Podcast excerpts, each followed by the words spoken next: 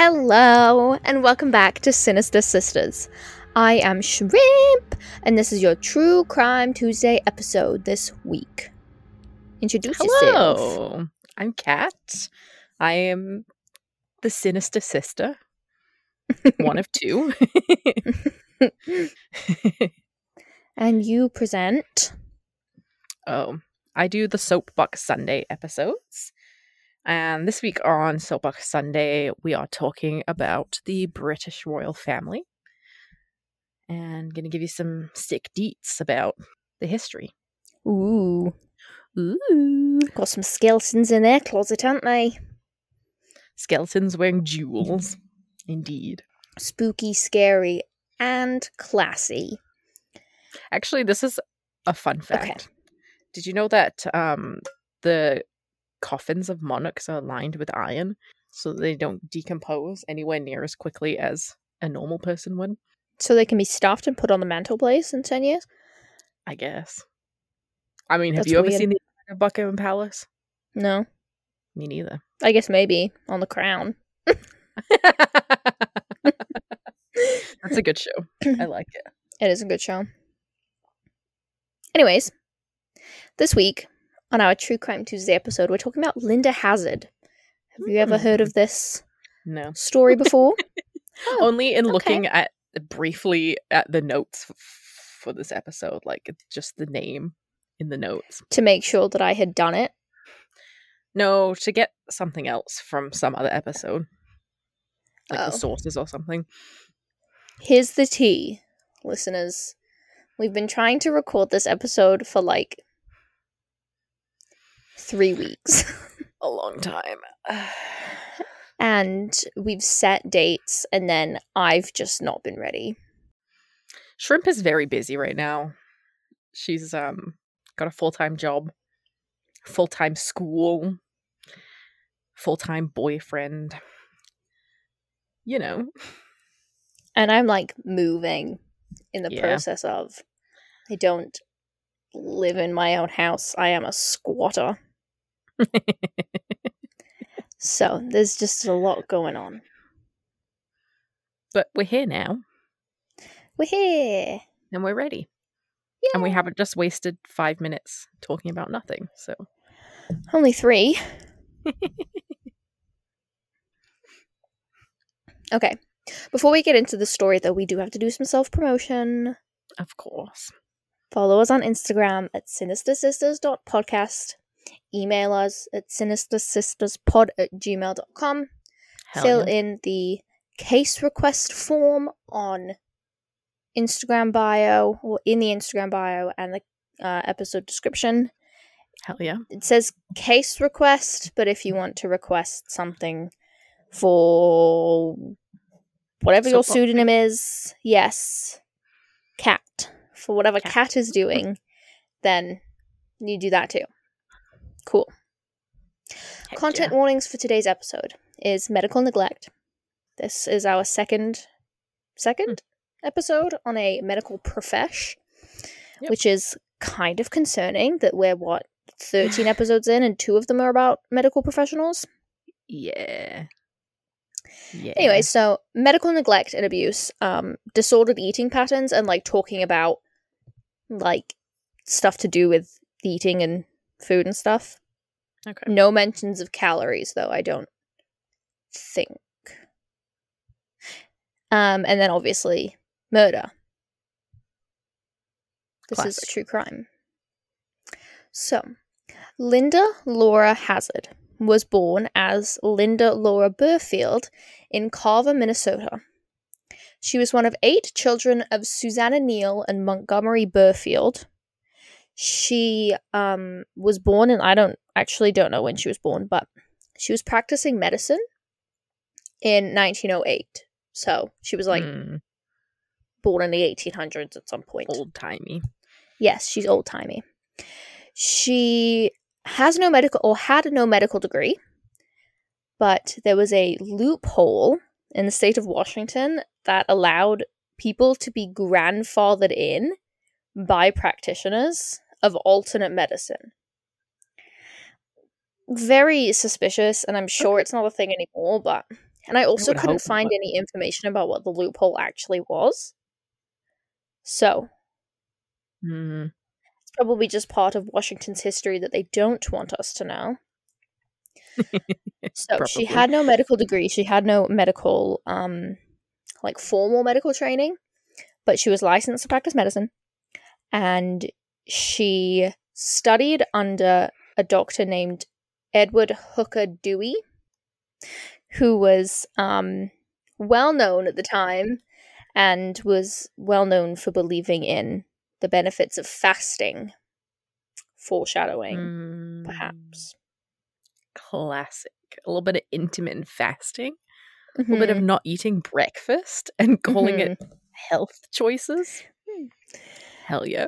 Um, so there's not really much that's like known about her like younger years. Actually, there's nothing at all that's known about her young years because they didn't care in the 1800s, and she was As- nobody. You know, As we established a few weeks ago. yeah. So people were just vibing, like being born and dying left, right, and center, and nobody cared. Crazy. Crazy. And so I don't know anything about her until she starts practicing medicine. Um, she starts practicing medicine under this Edward Hooker guy, Edward Hooker Dewey, who is an actual medical doctor, was an actual medical doctor. Um, but what she did was developed these fasting methods that she claimed was a cure all for literally everything because it ridded the body of toxins that caused imbalances. Mm, sounds Hell like yeah. um maybe a little spicy, but this sounds like the Young Living people. oh my god, yeah. Actually, Yeah, I was gonna say Yeah. Freelee the Banana Girl, but whatever Yeah, the freaking name that is. too. But I think she's a carnivore now. So there's that. Is I think she? I heard that. I heard that, yeah. I could be lying, but I know that there's another shoot. Her YouTube channel was called Raw Alignment. Elise, she was a, like a high raw vegan or whatever they're called, and then now she went carnivore. Like, it's just one eating disorder to another, isn't it? yeah. Anyway. Anyways, um, so over the course of her career, she wrote three books about what she claimed to be the science behind fasting and how it could cure diseases. She was like spreading this to people. Hmm. Um, she was well known in Washington for like purporting this to be like something that you could do and not die. Okay. So, taking it to new levels, she wasn't happy with just books and notoriety. She established a sanitarium, which she called Wilderness Heights, which was located in Olalla, Washington, where patients fasted for days, weeks, or months on a diet that consisted of only small amounts of tomatoes, asparagus juice, and occasionally orange juice. What the fuck? Yeah. She, like, Loki was not feeding them. No, none of that was food. That was all liquids. Yes. And well, tomatoes are food, I guess, but fuck. Yes, but we'll get into it. A lot of it was strained tomato soup. So, still a liquid. fuck. I mean, we sit on our pedestals of modern medicine and, you know, understanding what the body is, but True. people were just dying. We talked about this in that episode too that people just died of the stomach flu and it was just regular. So I can see why people would if it worked for them, like I can see why they would think that maybe because probably if you said to someone from the 1800s, we're going to put radiation in your body and it's going to cure you of or Mm. put you into remission, they'd been like, Nah, bitch. bitch. Get your alien pow pow away from me. Yes, bitch. so I'm not an oven. Um, so did some people, have ovens in the 1800s, or did they just have open flames? well, they had ovens, but like, if she was practicing medicine in the like early 1900s, she would have been like born in the later part of the 1800s. So they had like stoves, right? That you put fires in. Mm. So it's just an unopened flame. A Yeah, it's a- flame, will. It's an enclosed flame.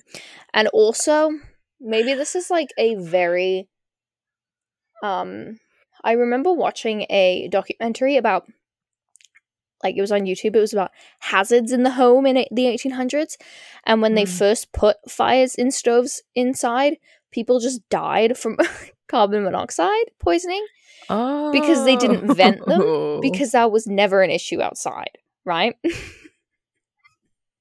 Dude, I I never thought of that. Fuck, that sucks.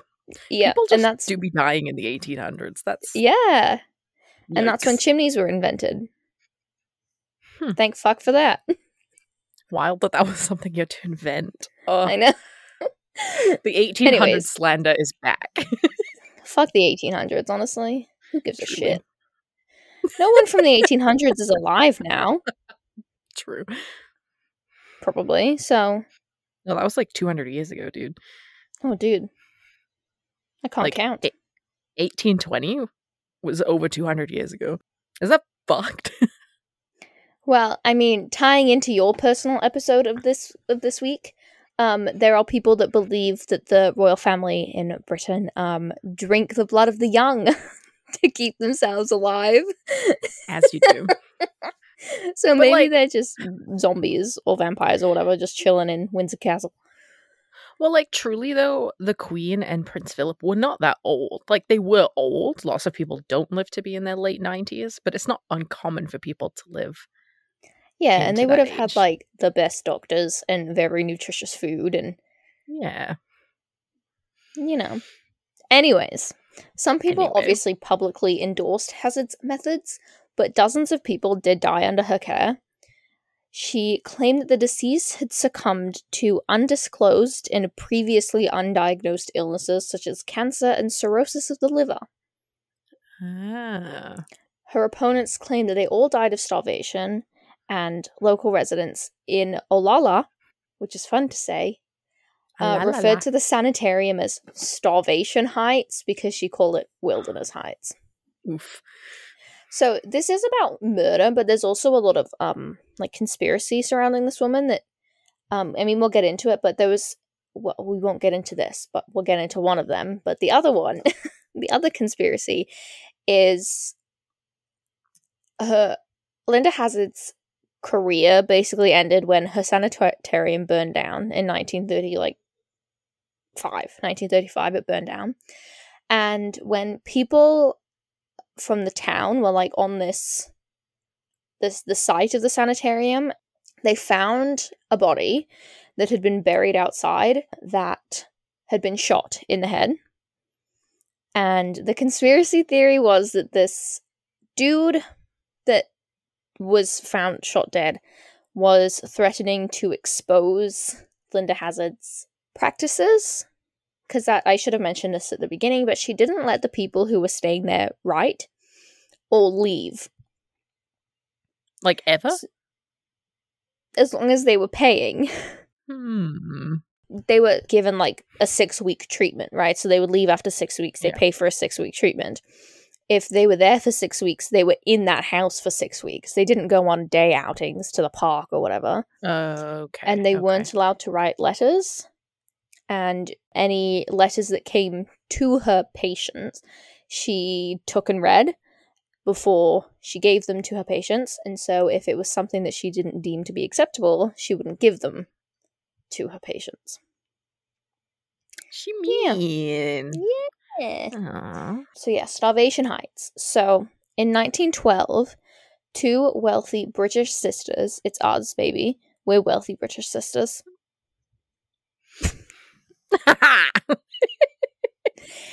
I don't We're know British where we sisters. We're not the wealthy kind, though, are we? No, No, we're not posh. no, we're very not. We're very Um, chavs. Yeah, speak for yourself, bruv. I'm not a chav. I'm road. Anyways, in 1912, two wealthy British sisters, sis, two wealthy British sisters attended Hazzard sanitarium and underwent her treatments. So basically, people would like reach out to her and be like, I'm suffering with ghouls in my blood. And she'd be like, Yeah, you have to starve for the next six weeks. Because that was a thing. That was a like a diagnosis in maybe not the 1800s, but a long time ago. It was ghouls in your blood or demons in your blood or something, and it was treated with cocaine. Oh, a party. Mm. A party to get the demons out of your blood. Wow. So yeah, they'd go to like, and she'd say, "You need six weeks of this." She also um gave them days long enemas. That was a very common um yeah, a very common treatment, quote unquote, that Linda Hazzard doled out.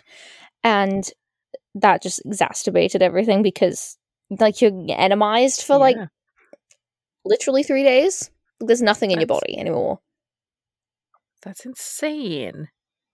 Yeah, it's insane. What the shit? So it was suspected that one of these sisters managed to smuggle a telegram out of the house to alert their governess of what was happening. Unfortunately, the governess lived in Australia, so by the time she arrived to rescue the Oh, girls, no. one of them was already dead. Her name was Claire Williamson, and this was the victim that got Linda Hazzard on trial. So in Mm. 1912, she was convicted of manslaughter for the death of Claire, who weighed less than 50 pounds when she died. And this is a grown woman. Like, it is the 1800s, so beauty standards are different. Like, there was less, like, obesity, whatever. And they were rich people, but 50 pounds? That's like what a child weighs. A Yeah. small, small child. A small child. Yeah. Wow. Yeah. Dorothea, who was Claire's sister, um, she was the one who was able to get the telegram out, and probably, and she testified at Linda Hazzard's um, trial. Oh. But she weighed less than 60 pounds at this point. Yeah. Yeah. At the trial, it was Fuck. proven that Linda Hazzard had forged Claire's will and stolen most of her money and valuables. So this is the second conspiracy theory because her tr- Linda Hazzard's treatments were quite expensive for the time. And so the T is that she might have been catering to more expen or wealthier clients that would come, she would kill them and she would take their money and life insurance and all that kind of stuff. Uh, so it's- believed that Linda Hazzard did this for most of her victims, and m- women very often um, do kill for monetary gain. It, Yeah. Not a lot of female serial killers kill just for the violence of it. It's like, I want your money, or you wronged me, kind of thing, you know? right, right. Yeah. So she was sentenced to okay to two to twenty years in prison for manslaughter, which she served in Washington State Penitentiary in Walla Walla, Walla Walla, Washington. She was released on parole on December twenty sixth in nineteen fifteen, after serving two years. And the following year, which was 1916, she was given a full pardon by Governor Ernest Lister. I don't know why she was pardoned. Another conspiracy theory is that he believed in her medicine and so wanted to like get her out of being in prison. That's insane. Yes. After this, her and her husband then moved to New Zealand where she practiced as a dietitian and osteopath until 1920. A dietitian. Great. Emphasis on the die.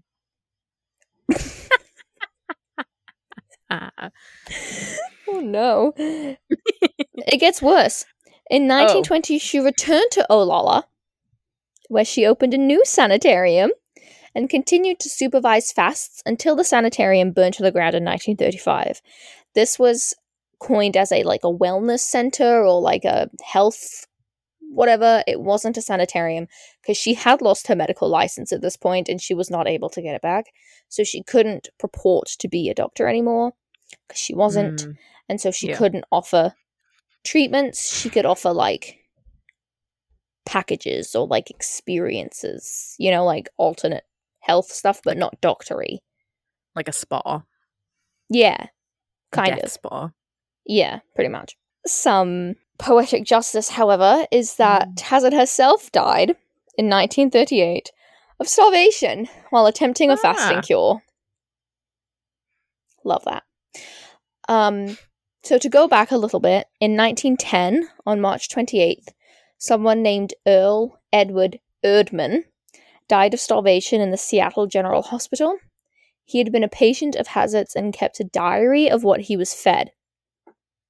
Oh Um, wow. m- most of this consisted, I have it here. Most of it consisted of, um, like oranges.